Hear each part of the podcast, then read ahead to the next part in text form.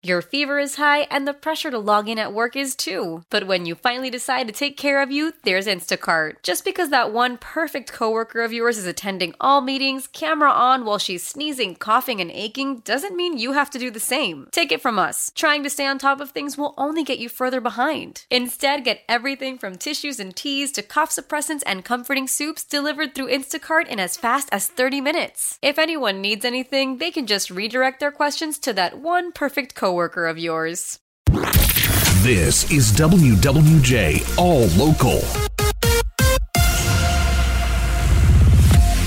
The National Weather Service has issued a winter storm watch that goes into effect tomorrow. We've got a major winter storm that is really going to snarl things tomorrow into tomorrow night. Four to eight inches now is what we expect across Metro Detroit, a little less to the north and a little more to the south. And uh, highest amounts in snowfall rates coming in the afternoon and evening, it looks like. That's WWJ AccuWeather meteorologist Dean DeVore. His full forecast coming up at 708. Meanwhile, a $20 million class action settlement covering thousands of people who were wrongly accused by the state of cheating to get jobless aid has been approved by a judge. The details live now from WWJ's legal analyst Charlie Langton. Charlie.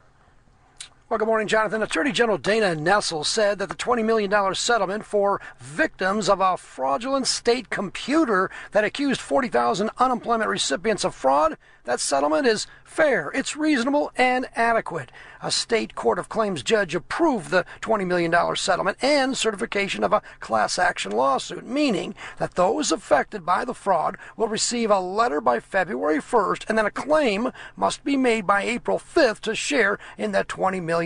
Now, the computer falsely accused those of scamming the unemployment system between 2013 and 15, but anyone who had money taken after March 9th of 2015 can be part of this settlement. And of course, you can always opt out and try your luck against the state on your own. Reporting live, Charlie Langton, WWJ News Radio 950. Thank you, Charlie. No one immune to computer crimes, not even your local library. In an email scam made public this month, the Detroit Public Library has taken a hit to the tune of $685,000. The scam involved using a library email address to contact bankers to request hundreds of thousands of dollars be transferred into private accounts. To date, the city has recovered about 40% of the money stolen between December of 2020 and January of 2021. A little over $400,000 remains missing. The library is not insured for such losses, and there's an ongoing debate whether or not and how the library should be compensated. Well, the Packard plant in Detroit has, the former Packard plant has been an eyesore for a whole long time. Well, phase two of demolition is now going to get underway this morning. WWJ's Mike Campbell live. Uh, long time coming, Mike. Yeah, it's been since 1958 that it was used as a car plant, Jonathan. But the Packard plant off of uh, I 94, really, off East Grand Boulevard and Mount Elliott, is coming down slowly, I got to say. Uh, not much of the building has been torn down, some of it has fallen down. There are two sections that have been, excuse me, bulldozed, it looks like, and that was probably part of phase one. Phase two, the city says, gets started today, part of a $1.7 million contract that was issued to a company to tear down the uh, two buildings effectively that sit on two 20 acre sites here. And uh, then what happens to it is the big question because the owner of the property, uh, Fernando Palazuelo, who bought it for $405,000 at a tax auction sale in 2015 ish, has retains ownership of the property even after the buildings are demolished, and the property is listed at $5 million for sale but it doesn't uh, answer the question of what happens once it all comes down. Residents say they're just happy to see it be being torn down because they say it's unsafe, scary, some say, and they want it gone. Reporting live on the east side, Mike Campbell. WWJ News Radio 950. Detroit police have arrested a suspect they believe is connected to a string of robberies at a local dollar stores. A series of 20 robberies of dollar stores in all across the city of Detroit at gunpoint.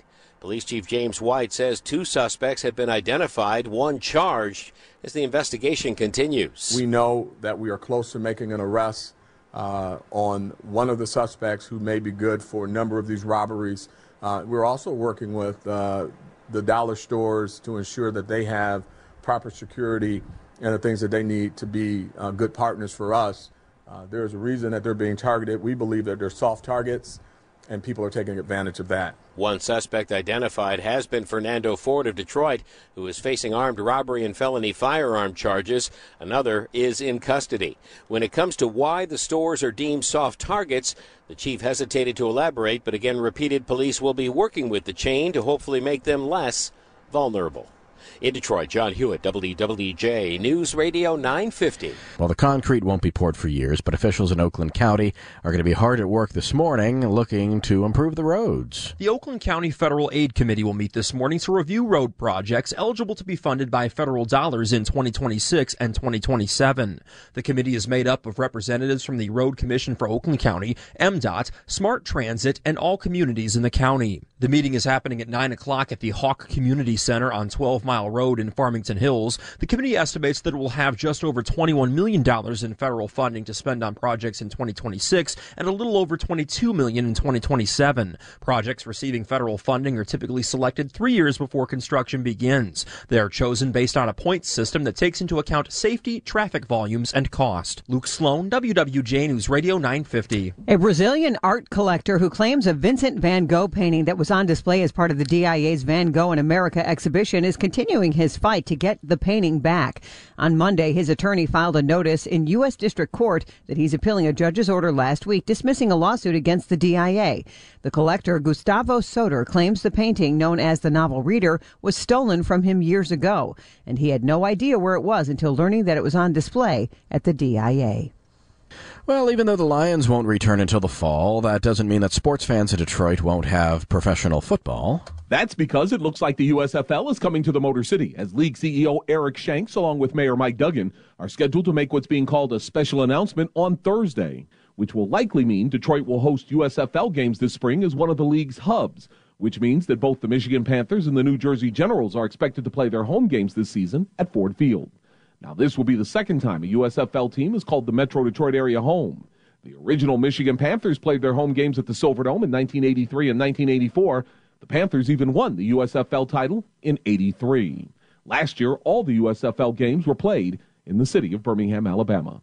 Tony Ortiz, WWJ News Radio 950.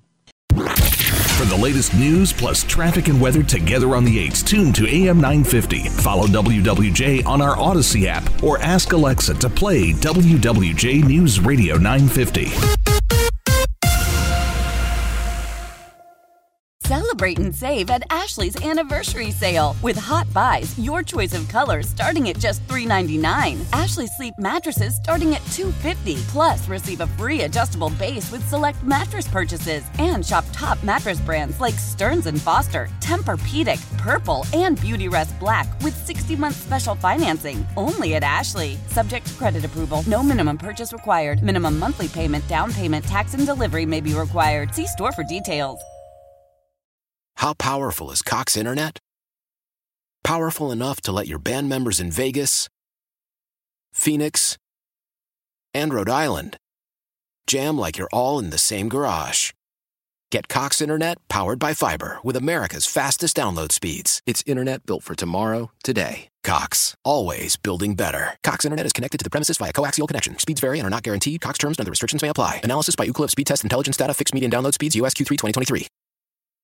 We all agree that reducing carbon emissions is a good thing. And once again, Toyota is leading the way. We hear a lot about fully electric vehicles, and Toyota has them with more on the way. But we also know a BEV is not for everyone, whether it's because of cost, range, or concern about finding a charging station when you need it. Plus, the raw materials used to manufacture batteries are limited. Enter Beyond Zero, Toyota's vision for a carbon neutral future in vehicles and in manufacturing plants too, in the years ahead. The materials used to make just one long range battery for an EV could be used to make batteries for six plug in hybrids or 90 gas electric hybrids. That's why Toyota's position today is electrified, diversified, empowering you to choose how to reduce your own carbon footprint with the vehicle that's right for you a hybrid, plug in hybrid, or battery EV. So shop, learn more, and get details at toyota.com slash beyond zero. Toyota, let's go places.